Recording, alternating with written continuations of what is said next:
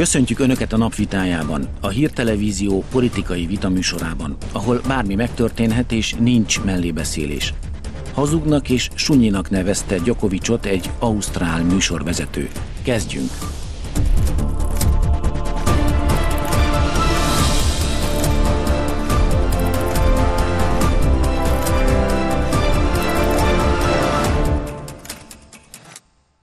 Ez a Csörte, a napvitája.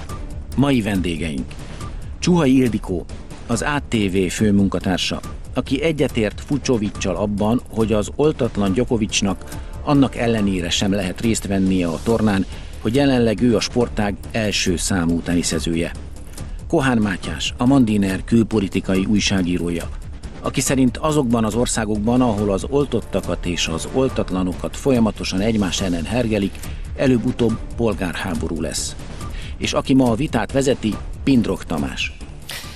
Jó estét kívánok, köszöntöm a nézőket. Velünk van a stúdióban, ha csak virtuálisan is, Kapros Anikó teniszező olimpikon, aki határozott véleményt fogalmazott meg a Djokovic ügyről, és egyenesen Ausztráliából, a január 17-én kezdődő Australian Openen helyszínéről jelentkezik Siklós Erik sportkommentátor is.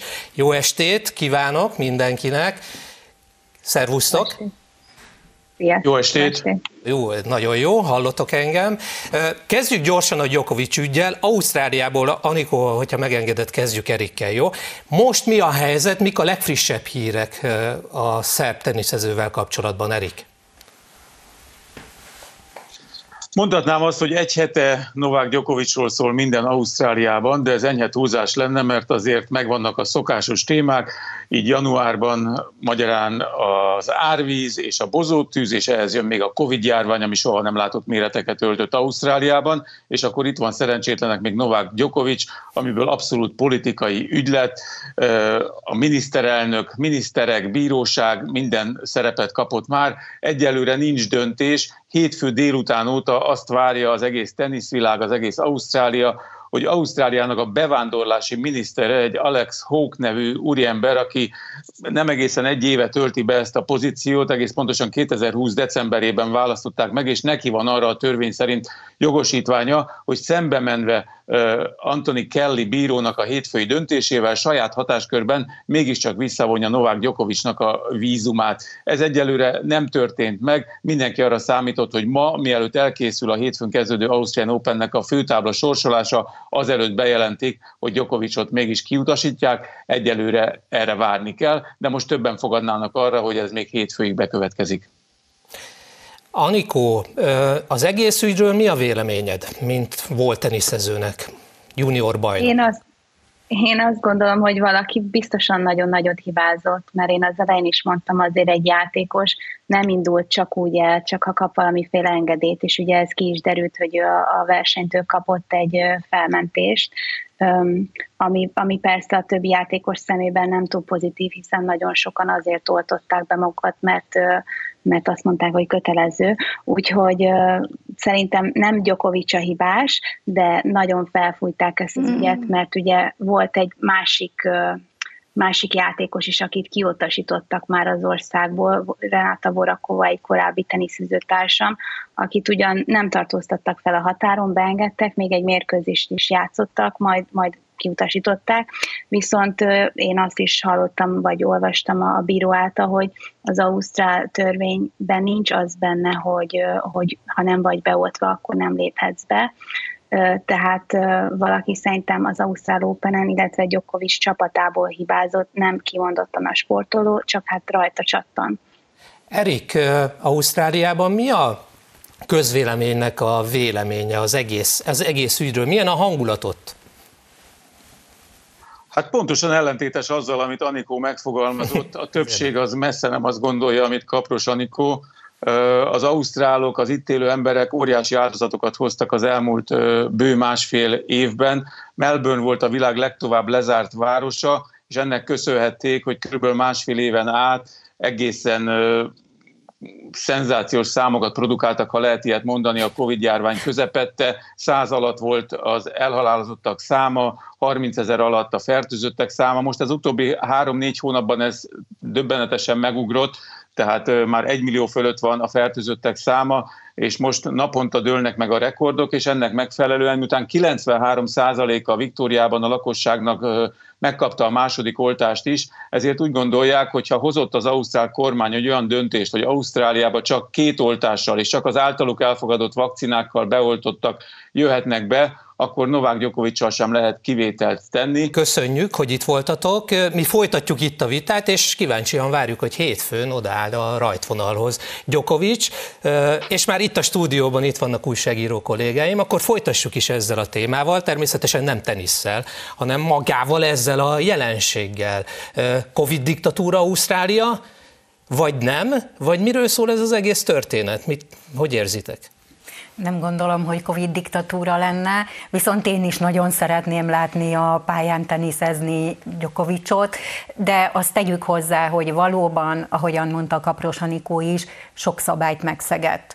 Tehát amire utalt, a L'équipe nevezetű magazinnak ő egy interjút adott, azt követő harmadik napon, hogy kiderült, hogy ő Covid pozitív. Tehát, és azt mondta ugye, hogy az interjú közben ő nem vette le a maszkját, de amikor fotózkodtak, akkor meglevette.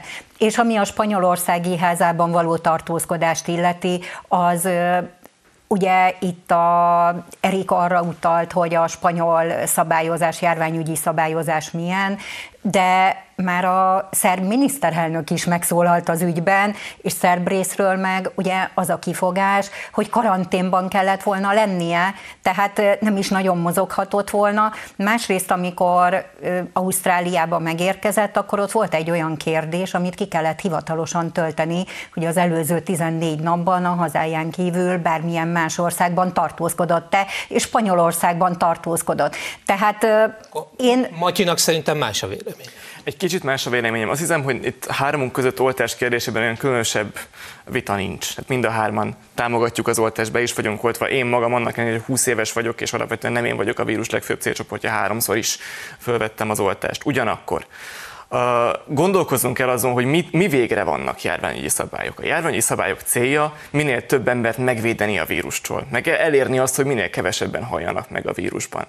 Na most látunk egy embert, és lehet, hogy persze csak ilyen közép-európai szolidaritásból gondolkodom én így róla, de mégiscsak látunk egy embert, kisportolt, a világ legegészségesebben élő embereinek egyike, fiatal, és az elmúlt 2 hétből van átesettséget igazoló pozitív Covid-tesztje. Milyen közegészségügyi érdek fűződik ahhoz, hogy Novák Djokovic be legyen oltva? Csak ott vannak szabályok, ahogy Magyarországon is vannak szabályok. De érted, nem vagyok orvos, de amennyire ismerem a Covid-ra vonatkozó orvosi protokollokat, orvosi szempontból nem lenne most oldható Novák Djokovic. A szerb állami népegészségügyi intézet mutatta ki róla, hogy van ellenanyag szintje, hogy védett a vírus ellen. Egy olyan emberről beszélünk, aki, mondom, Szerbiában állami bizonyítványt állítottak ki arról, hogy ő egy védett ember. Na most ebben a helyzetben miféle érdek vonatkozik arra, hogy ő be legyen oltva, vagy hogy őt ne engedjék be? Én azt hiszem, hogy a józanész talaján érdemes maradni, és hogyha valakit nem kell valamitől megvédeni, akkor azt nem kell valamitől megvédeni. Novák Djokovictól, ha valaki meg akar védeni valakit, vagy Novák Djokovicot, ha valaki meg akarja védeni a Covid-tól, akkor alapvetően nincs teendője. Egy védett ellenanyaggal rendelkező ember. Teljesen felesleges szerintem hergelni és politikai szintre emelni az oltott-oltatlan közötti ellentétet. Djokovicot be kell engedni, egy védett ember. Mátyás, pont ezen a ponton olyan hatalmas vitánk nincsen, hiszen én az előzményekről beszéltem. És ha a Kapros Anikó arról beszélt, hogy egy sportoló ugye példa is, tehát példakép is, pláne egy 20-szoros Grand Slam bajnok. Tehát azt gondolom, hogy előtte ő, azt gondolom te sem vitatod, hogy több szabályt is megszegett. A saját hazájában is, a honfitársaival szemben is, de amikor be kellett vallania, tehát itt lehet arra hivatkozni, hogy az ügynöke vagy a stábjából valaki odaadta neki azt a papírt, ami akkor érvényes volt Viktória állam szempontjából, hogy ő beutazhat vagy vízumot kaphat, de arról nyilván a személyes döntését kellett meghoznia, hogyha ő 16-án kapott egy vizsgálati jelentést arról, hogy ő ő covidos, akkor 2 nap múlva miért ad interjút, miért nem vonult karanténba, és miért utazott Spanyolországba. Tehát én az előzményekről beszéltem. Ugye itt a bejátszóba, a headline-ba az szerepelt, hogy én maximálisan egyetértek Fucsovics Mártonnal, aki szintén kim van Melbourne-ben. Igen, árnyaltabban értek egyet vele, tehát abban értek egyet vele meg Rafael Nadállal, aki szintén nyilatkozott, hogy mindenkinek be kell tartani a szabályokat, és ha előre tudva lévő volt, hogy mik a szabályok, akkor élsportolóként, teniszbajnokként, akit az egész világ ismer, valószínűleg alkalmazkodnia kellett volna ehhez. Az egy másik kérdés, hogyha ő oltott, és az ausztrál alszabály nem tudom milyen vonatkozásban, akkor is ugyanolyan jogokkal rendelkezik, mintha 2 oltása lenne. Egyébként meg ugye nincs még meg a végső ítélet, tehát nem tudjuk, hogy a ausztrál bevándorlásügyi miniszternek mi lesz a verdiktje, viszont az, hogy megtörtént a sorsolás, és Djokovicnak is sorsoltak már egy ellenfelet, arra enged következtetni, hogy hétfőn, 17-én igenis látni fogjuk a pályán. A példától rugaszkodjunk el, mert itt emberjogi kérdésekről van szó. Oltottak, oltatlanok közötti konfliktus, feszültség. Az államoknak mi a feladata ebben az esetben?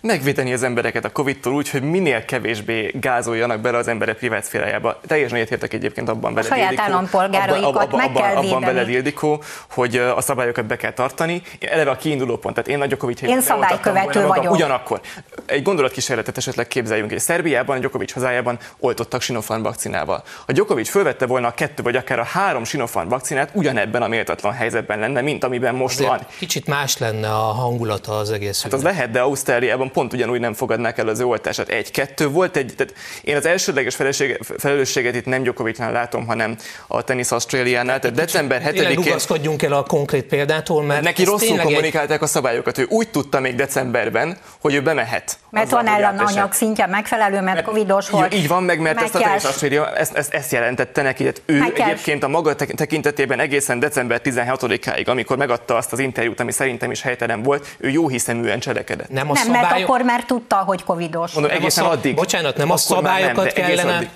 egy-egy országnak meghoznia úgy a törvényeket, hogy azok betarthatók legyenek, és nem csak a saját állampolgárával szemben, hanem a külföldiekkel szemben is. Tehát, hogy elfogadják azt, hogy kinek mi a véleménye, hogyha átesett egy betegségen, akkor azt, vagy ezen a betegségen azt elfogadják, beutazhasson, ne ilyen herce-hurca legyen az egész. Egy szappanopera zajlik most már Djokovic körül. De minden államnak mások a járványügyi szabályai, ugye vannak országok, ahol az oltást tekintve hihetetlen szigorítások vannak, gondoljunk csak Macron francia elnökre, aki azt mondta, hogy konkrétan most ő nem foglalkozik azzal, hogy aki nem szeretné beoltatni magát, azoknak egyébként milyen nagy személyiségi jogi, meg emberi jogi sérelmei vannak, nagyon szigorú szabályozás jön Franciaországban, vagy már életbe is lépett, nem tudom, a tervek ilyenek, hogy csak a legalapvetőbb szükségletek kielégítésére mozdulhat ki egy élelmiszerboltba, vagy egy drogériába, nem is utazhat tömegközlekedésen, helyközi járaton, stb. De visszatérve arra, Mátyás, amit mondtál, hogy az államnak ugye joga és kötelessége megvédeni a polgárait, de, és a egyéni szabadságjogok is, és az emberi jogok, és az alkotmányos alapjogoknak a legnagyobb híve vagyok, de azért azon kívül, hogy az államnak van itt feladata, a személyes felelősségről se feledkezzünk meg. Amikor Djokovic, és most ez általánosítani fogok ebből a konkrét esetből, megtudta, hogy ő Covid pozitív, akkor ugye az egészsége nagyon-nagyon fontos. Na de másokat is megfertőzhet. Tehát a személyes felelősség, azt gondolom, hogy itt vetődhet fel, és igazából nekem sem azzal van problémám, hogyha ő úgy tudta, hogy beléphet, akkor beléphet, hanem az előzményekkel. Tehát azok a fénytörések, amiket már itt, és fokról fokra derültek ki, és hogy hazudott, és hogy nem is úgy volt, és ez mind az oltásával és a saját személyes felelősségével kapcsolatos. A személyes felelősség, Matyi. Persze, tehát igen, világos, de ezeknek az Ausztráliába való belépése szempontjából semmiféle jelentősége nem lett volna az, hogy ott ő a PCR-tesztje pozitív volt, amikor megadta azt az interjút. Ennek nincsen jelentősége az Ausztrál belépés szempontjából, és a másik, hát látjuk Európában is, meg az atlanti világ, ide osztanám Ausztráliát is, egészében a Covid diktatúrák és a demokráciák között egy teljesen világos, egyértelműen leképeződő meccset. Vannak olyan országok, ahol már az oltás sem számít a belépéshez elegendőnek. Dániában, Ausztriában, ha az ember kétszer van oltva, teszteltetnie kell. Most egy ilyen környezetben szerintem az, hogy valaki egészséges, átesett, esetleg még biztos szívesen csinált volna egyébként a Djokovic PCR-tesztet is ott az ausztrál határon, hogy ezzel ne léphessen be, hogy ebből politikai színházat csinálunk, hogy megalázzuk az oltatlanokat, nem csak Djokovicot egyedül, hanem az oltatlanokat, mint olyanok. Nyíltan, élő televízióban hülyes hegfejnek nevezzük őket, ez szerintem vállalhatatlan ebben. Azt hiszem, hogy ez nem általában az oltatlanokra vonatkozott, arra a műsorra elnézést kérek, tehát nem általában az oltatlanokról beszélünk. Egy ausztrál televíziós műsorban, mielőtt a piros lámpa kigyulladt, már a mikrofonok be voltak kapcsolva, és ezért ez kiderült. Még egy mondatot szeretnék mondani, a kormányinfóról érkeztem ennek a műsornak a felvételére. Magyar példával akarom folytatni majd. Igen. Gulyás Gergely miniszter úr bejelentette, hogy február 15-től kik lesznek jogosultak védettségi, azaz immár oltási igazolványra, és azok, akik átestek a Covid-on, és már megfelelő antitestjük van, ők már nem kaphatnak ilyen oltást. Akkor milyen a magyar szabályozás? Így van, de PCR-tesztre kitűnően be lehet jönni Magyarországra tudtommal, ha jól emlékszem. Tehát Djokovic esetében ez lenne egyébként a kiút. És szerintem ez egy emberi méltóságot kímélő tisztességes hozzáállás, hogy oké, nem oltatta be magadat, a magad rizikóját kiszámolhatod, hogy ez fontosnak tartod-e vagy nem tartod-e fontosnak, de mi egy teszttel, ami gyorsan, olcsón elvégezhető, beengedünk és nem korlátozunk a jogaidban. Emiatt Magyarország nem Covid diktatúra, Ausztrália pedig a felé halad. Hát akkor Magyarországon ez a hercehurca nem játszódott volna. Hát biztosan nem, mert egy PCR-teszttel megoldható lett volna a kérdés. A magyar szabályozás az új bejelentések fényében milyen? Ez szigorítás, vagy ez egy szabadabb, mint mondjuk Európában? Te is céloztál rá, hogy Ausztráliában, egy másik földrészen más a szabályozás. Ez nem kérdés, hogy ez szigorítás, de minden esetre sokkal kevéssé erős és drasztikus szigorítás, mint az említett példák, amiket már felsoroltam. Itt ugye nem ezekkel volt a problémája az ellenzéknek sem, hanem a vakcinákkal, illetve hogy mennyire hatásosak a keleti vakcinák. Ez egy oltásra motiváló lépés szerintem, ami és emiatt támogatom.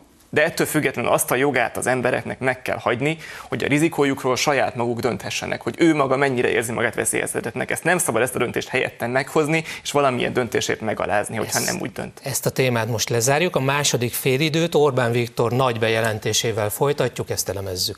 Jöjjenek vissza!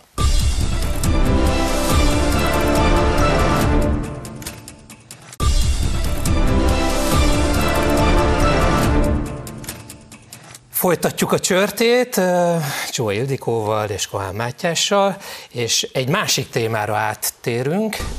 Élelmiszerár stoppot vezetett be a kormány 6 terméknél. A miniszterelnök tegnap jelentette be, hogy a kristálycukor, a búzafinomliszt, a napraforgóolaj, a sertésszomb, a csirkemell és a 2,8%-os tehéntejárát vissza kell vinni arra a szintre, ahol az elmúlt év október 15-én állt.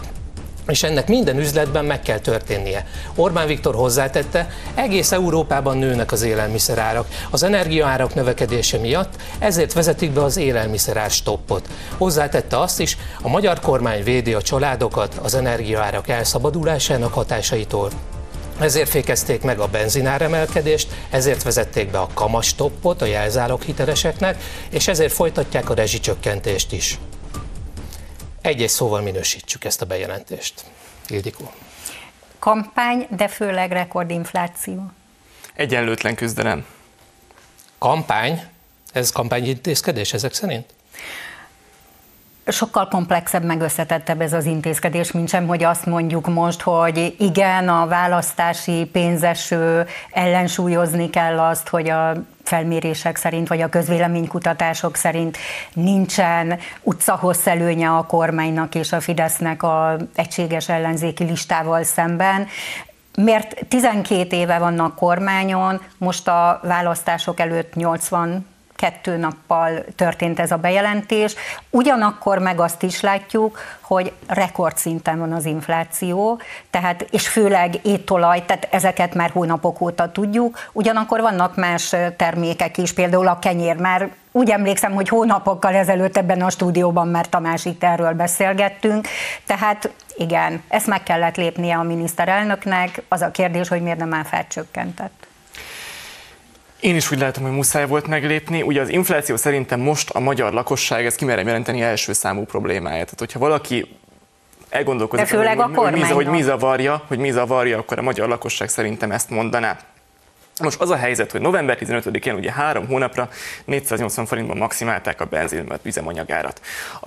Ránéztem az európai gázárindexekre az elmúlt pár napban, ugye azok de november vége óta szintén lefele mennek. Én számomra egy rendkívül fontos kérdés az, hogy annak a magyar terméknek az ára, ami november 15 és január 13 között emelkedett, annak az ára egyébként miért emelkedett? Van, amelyik nem emelkedik. Van, amelyik nem emelkedik, kétségtelen, persze, világos. Tehát van, amelyik világos. Éppen, hogy csökken. Azt hiszem, hogy annak a jelenségnek esetleg véget kellene vetni, hogy bizonyos áremelkedések nem alátámaszthatók piaci logikával.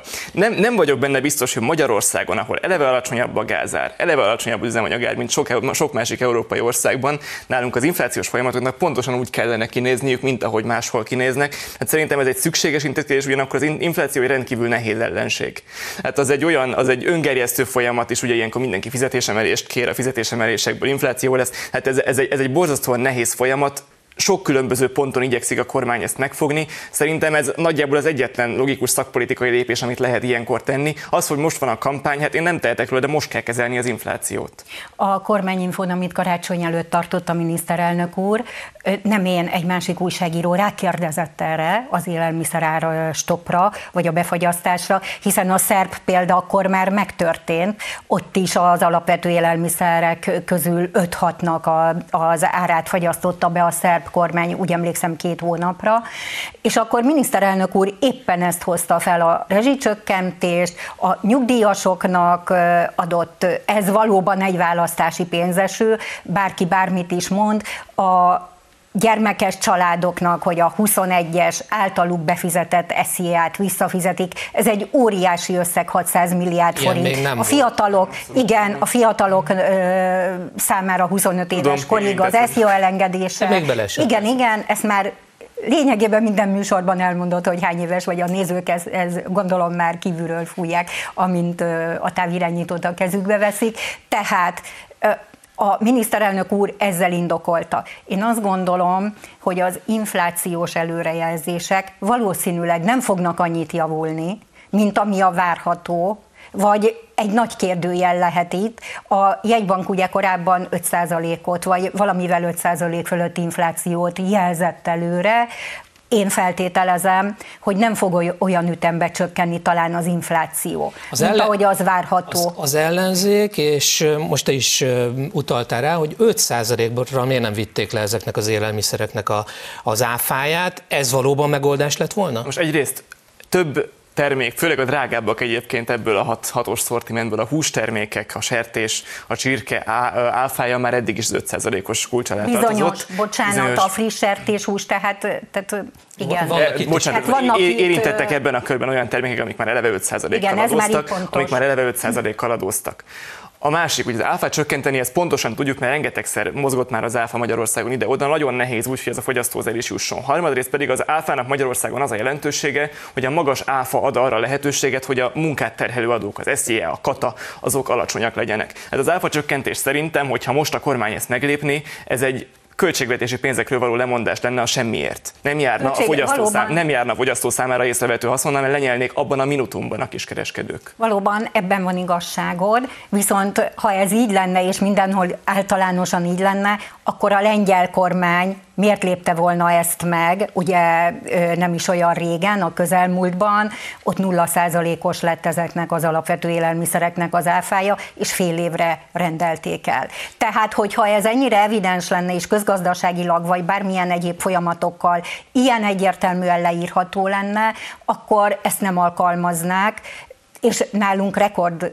szintű az áfa, 27%-os, de azzal egyetértek, hogy valószínűleg ez nem lenne feltétlenül megoldás, mert akkor meg más termékeknek az árát emelni. Az Ildikó, a lengyel adórendszer szerintem teljesen máshogyan van felépítve, mint a magyar, sokkal kisebb mértékben támaszkodik az áfára, mint a miénk. Hát Lengyelországban nem az a probléma, hogyha az áfát csökkentjük, akkor az állam alól kivesszük a legfontosabb költségvetési lábat, hanem a Lengyelországban ez egy kisebb jelentőségű adó, nem, amit lehet ide-oda mozgatni. Magyarországon az a helyzet, hogy egy konzekvens kormányzati politika van amellett, hogy a munkát terhelő adók minél kisebbek legyenek, és ezt a fogyasztást terhelő adókkal kompenzálja az állam. Ezért Magyarország mozgástere ebben a kérdésben más. Nem kell a lengyel kormány szerintem amiatt sem majmolni, sem egyébként elítélni, mert egy teljesen más költségvetés és gazdasági helyzetben más lépéseket hoznak, mint a magyar kormány. Ez a nemzeti szuverenitás lényege. Senki nem majmolja, és mindenféle nemzetközi példákat nem kell automatikusan követni. Most persze, pontosan a szerb példát követte a magyar kormány, de amit mondasz, ott ellentmondásos, hogy Magyarországon viszont Európa rekorder magas az áfa, 27%-os, tehát a magyar fogyasztók most, ha nem az alapvető élelmiszereket vesszük, hanem az összes többit, akkor ott igenis megfizetik azt a nagyon magas áfát. A magyar fogyasztó, még hogyha semmilyen kedvezménye nincs, akkor is elképesztően alacsony SZIA-t fizet, ha katás, akkor szinte alig fizet adót, ha nagycsaládos jóformán nem fizet adót, ha fiatal jóformán nem fizet adót. Tehát érted? Értem én, hogy az áfa magas. Az előbb erről de ennek van egy olyan vonzata, hogy a magasabb áfát ki lehet fizetni, mert az ember a bruttójából többet kap meg nettóként. És ez nem minden európai országban van. Minden más európai országban, ahol alacsonyabb a miénknél az áfa, elfogadom, hogy alacsonyabb. Ott emellett magasabb munkát terhelő adók vannak. Emiatt ezt kár összehasonlítgatni, mert teljesen más az adórendszer. A lényeg szerintem az, hogy egységi nettó kifizetett pénzből a magyar ember az több vagy kevesebb kenyeret, tejet, csirkehúst tud-e vásárolni, mint a lengyel. És szerintem ebben a kérdésben kell a kormánynak kormányozni. Akkor most nem vitatkoztál velem, sem a miniszterelnökkel, aki ugye elmondta a kormányinfón, hogy egyéb más forrásokkal azt pótolják. Viszont ha hiszünk Surányi Györgynek, ő meg azt mondja, hogy nálunk ez a rekordmagas infláció 2/3 részben a külső hatás, amiről már beszéltünk, az energia árrobbanás és a társai, és 1/3 részben meg a rosszul kezelt költségvetési és pénzügyi és gazdaságpolitika. Itt ez pontosan milyen folyamatokat jelentene egyébként a rosszul kezelt költségvetési és gazdasági politika? Tehát én minden tiszteletem Surányi György, de nem nagyon látom levezetve azt, hogy mi az a rossz döntés, ami akkor Magyarországon inflációhoz vezet az élelmiszerek tekintetében. Az élelmiszereknél konkrétan én azt nem tudom levezetni, hogy miért pont az étolaj, de a magas gazdasági növekedés mellett ekkora költségvetési hiány és pénzkiáramlás, és ugye aminek mindenki nagyon örül, a munkabéreknek a növekedése az kétségkívül hatással van erre. Egy nemzetközi piacon mozgunk, tehát egyébként főleg az import termékek tekintetében az, hogy Magyarországon az embereknek, ami egy 10 milliós ország, az európai piachoz képest egyébként az embereknek itt több pénzük van, vagy kevesebb, nem szabad, hogy befolyásolja a magyarországi árakat, mondom, nemzetközi piacon mozgunk. Tehát azokból a termékekből, amikből esetleg Magyarországon a nagyobb igény miatt hiány lenne, lehet importból pótolni a többletet. Hát én ezt nem tudom elfogadni, hogy egy nemzetközi piacon, ahol minden importálható, minden exportálható, minden Magyarországon megkeresett forint elkölthető akárhol, ott a magyar árakra annak érdemi hatása lenne, hogy a magyar fizetések magasabbak, mint tavaly voltak. De most a közgazdászok a miniszterelnök úr bejelentése után éppen egy olyan szempontot is felvetettek, hogy az üzletek lehet, hogy arra kényszerülnek majd, hogy olcsóbb terméket szerezzenek be, importáljanak. Tehát, hogy ne drágában adják el azt, ami eddig a magyar gyártó terméke volt, hanem ugyanabból sokkal olcsóbbat szerezzenek be importból. A rekordmagas piaci kereset idején én őszintén szóval nem féltek senkit, akinek most eladó csirkehúsa, sertéshúsa, teje van, mindegy szári gazdára fog találni ebben. Egyáltalán nem kételkedem, nem hinném, hogy a magyar termelők bármilyen mértékben ezzel rosszul járnának, és abban sem vagyok biztos egyébként, hogy a termelőknél van az a profit, amiből a kormány most ezzel a csökkentéssel visszanyás. A termelők óta azon panaszkodnak, hogy nagyon alacsonyak a felvásárlási árak. És a felvásárlási árak többszöröse az, amit a fogyasztó a polcról egyébként. Ebbe én így nem bonyolódnék bele. Az megnyugtató volt. Folyamatot vezetsz le, hogy a termelőkön csattan szerintem. Az megnyugtató volt, amit Gulyás miniszter úr mondott a kérdésemre, hogy nem a KSH által megállapított október 15-i átlag ár lesz a kötelező, hanem minden üzletben az az ár, ami ott éppen árként meg volt határozva. Ezt jónak is tartom bele egyébként, ha közben fűzhetek egy kis cinikus megjegyzést egyébként, én annak kimondottan örülök, hogy most már mióta az üzemanyagár annyi amennyi, és mindenhol egységesen annyi amennyi használhatóak az autópálya melletti benzinkutak, de valóban nincsen. Szerintem is fontos egyébként az, hogy minden bolt a saját árához képest határozhassa meg az október 15-i szinten az árat, nincs ebben közöttünk, itt szerintem is fontos. De meg ennek az intézkedésnek örülhetünk. Egyértelmű. Hát ez nem kérdés, hogy így önmagában. A benzinár befogyasztás után minapi hír, hogy nem nő drasztikusan a benzinfogyasztás, tehát hiába fogyasztották be az emberek, nem tankolnak sokkal többet. Meg hiány sincs, és tönkre sem ment senki, milyen érdekes. Én nem hasonlítanám össze a benzinár befogyasztást közvetlenül, hiszen ott egyetlen terméket vásárolhatsz, tehát nem válogathatsz, nem mehetsz egyik üzletből a másikba, vagy alternatív terméket nem vásárolhatsz a helyet. Másrészt ugye a világpiaci ára is, ugye? Lement a benzinnek valamelyest. Arra szinte nem, hogy feleslegesítette volna az intézkedést. Tehát valahol egy kicsivel a 400. Csökkent, lehet, hogy emelkedni fog, de voltak olyan napok, amikor alá is ment, vagy elérte ezt a szintet, nem? Az ellenzéki véleményekhez mit szóltak? Jakab Péter is megszólalt, ő pont a lengyel példát hozta föl. Aztán van, aki már rögtön az ár csökkenést kereste, volt olyan politikus is.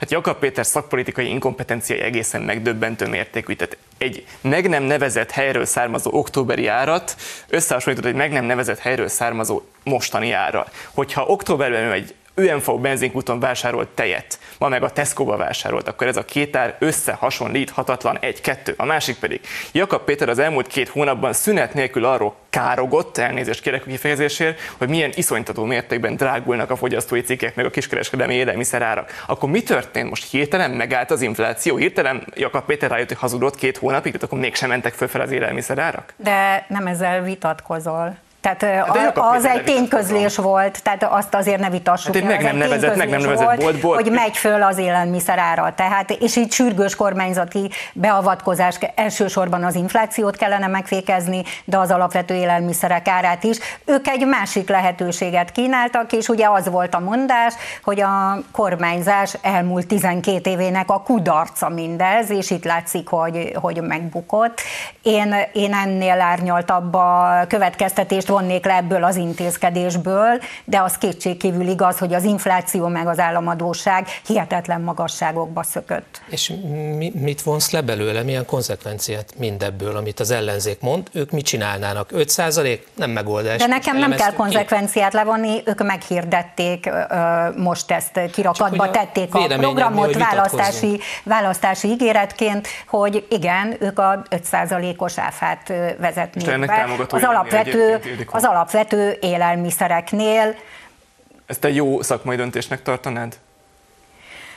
Én nem vagyok közgazdász, nem értek hozzá. Nyilván nem volt az sem véletlen, hogy a korábbi években ez a kormány is levitte az élelmiszer árak áfáját 5%-ra. Magyarország tehát egyik legjobb közéleti újságírója, vagy lehet róla véleményed. Ne es túlzásokba, légy szíves, de akkor indokold már azt meg, hogy az Orbán kormány miért hozott olyan intézkedéseket élelmiszereknél, alapvető élelmiszereknél, hogy a 27%-os áfát 18-ra mérsékelte, illetve amit te is mondtál itt az előbbi felsorolásban, hogy 5%-osra mérsékelte. Ha ez hihetetlen mértékű drágulást okozna más termékeknél, más fronton, amit a fogyasztónak kell minden esetben megfizetni, akkor ez a kormány se hozott volna olyan intézkedést korábban, amikor nem volt ilyen magas az infláció, csak növekedett, hogy 5%-os legyen néhány alapvető élelmiszer áfája. Varga Mihállyal készítettem július végén egy nagy interjút, akkor már egy gombóc fagylalt körülbelül 500 forintba is került a Balatonon,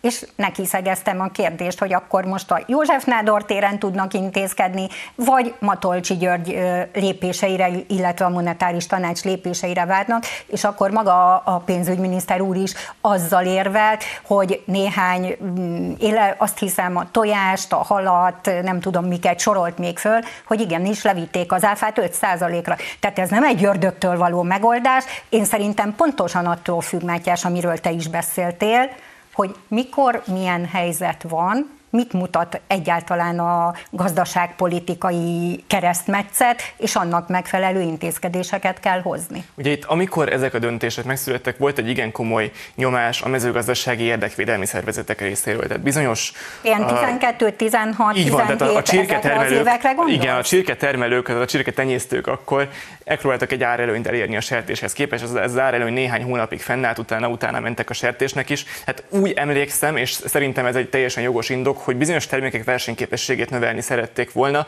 bizonyos termékek felé terelni szerették volna a magyar fogyasztókat, illetőleg bizonyos termékeket kedvezőbb, bizonyos Magyarországon gyakran előállított termékeket kedvezőbb ára szerettek volna. A mindennapi árakban ez látszódott az 5%-os áfa alapvető élelmiszereknél, mert a kormánynak éppen ez az ellenvetése ezzel kapcsolatban. Az ellenzék nem volt vele megelégedve, szerintük nem látszott. Akkor pont az ellenzék érve volt az, hogy jaj, de hát nem látszott az áfacsökkentés semmit sem. Én azt hiszem, hogy jobb lenne a magyar fogyasztókra és a következő blokkon látható összegre bízni ezt a döntést.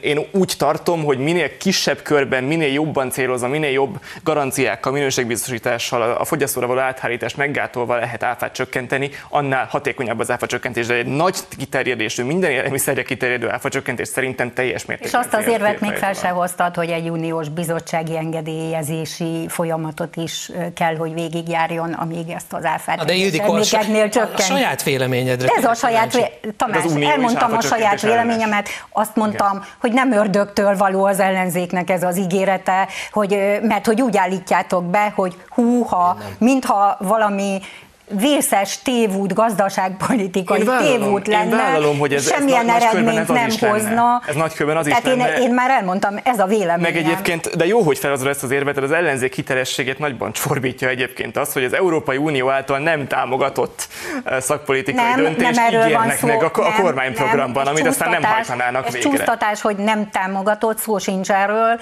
Az Európai Uniónál kell, hogy egy folyamatot végig, de szó sincs erről, hogy támogatott vagy nem támogatott, ne ebbe a dimenzióba tévedjünk. Szerintem a forgalmi adónál azt elfelejtjük, hogy ebből az adónemből közszolgáltatásokat is fenn kell tartani. Tehát az állam ebből működik. Tehát, főleg ebből, nem az összjából, meg a katából, főleg ebből. Levinnénk, akkor hogy működne az ország, az állam? Hát magas az ellenzék felvetés. Több kulcsos adóval, meg magas katával, vagy nem lenne kata, meg nem lenne stadionról kedvezmény, tehát egy csomó kedvezmény a másik oldalon elveszne. Mert egyébként látjuk azt, hogy a közszolgáltatási fizetésekben van, akik már most kapnak komoly emeléseket, van, akik követelnek komoly emeléseket, ennek valahonnan ki kell jönnie. Hát ilyenkor, aki áfát csökkenteni akar, az munkát terhelő adót akar emelni. Ez egy egyértelmű összefüggés.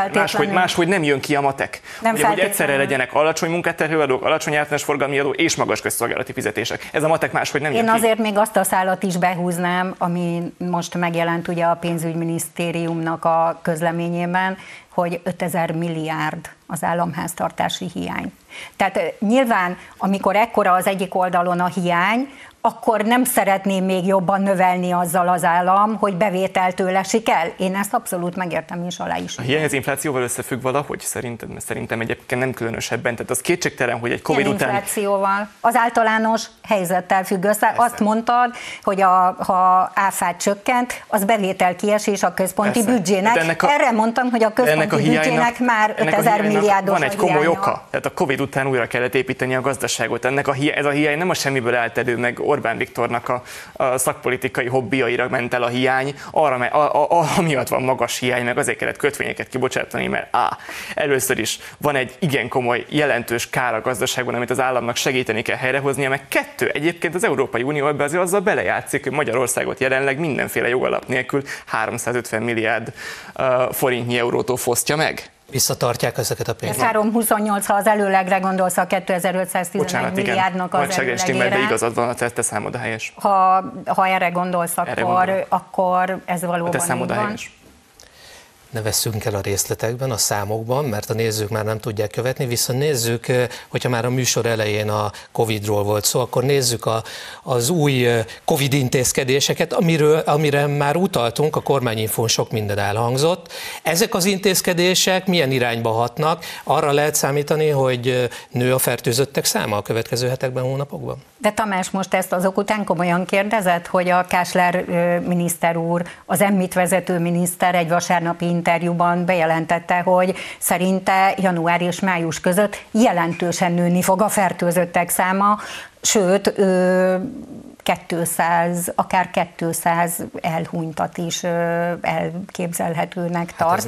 Hát ne történjen meg. Hát persze, hogy ne történjen meg, senki, na de én a minisztert idézem, ezt mondta, tehát akár ez is elképzelhető szerinte, ezért is vetette fel azt, hogy, vagy hát ezért is, hogy szerinte a negyedik oltásra is szükség lehet. Hát mi a prognózisainkat nyilván, mint műkedvelő újságírók adjuk le ebben a kérdésben, amit tudunk az Omikronról nagyjából, amit mi is érthetünk. Én nem adom le műkedvelő újságíróként, éppen a kormány felelős tagjának a nyilatkozatát idéztem arra válaszul, amit a Tamás kérdezett. Amit tudunk az Omikronról jelenleg az az, hogy ez egy rendkívül gyors fertőzést, sok fertőzést okozó, azonban nem annyira súlyos fertőzést okozó vírusvariáns. Ez alapján én sem tudok mást mondani, mint hogy minden valószínűség szerint ez egy következő hullám, és az eddigieknél nagyobb fertőzés számot generáló hullám lesz. De én arra jelentős összegben mernék fogadni, hogy a fertőzöttekhez viszonyított kórházba kerülő vagy halott szám ebben a hullámban, ez a fasorban sem lesz az előző hullámokhoz képest. És emiatt szerintem a kormánynak az elsődleges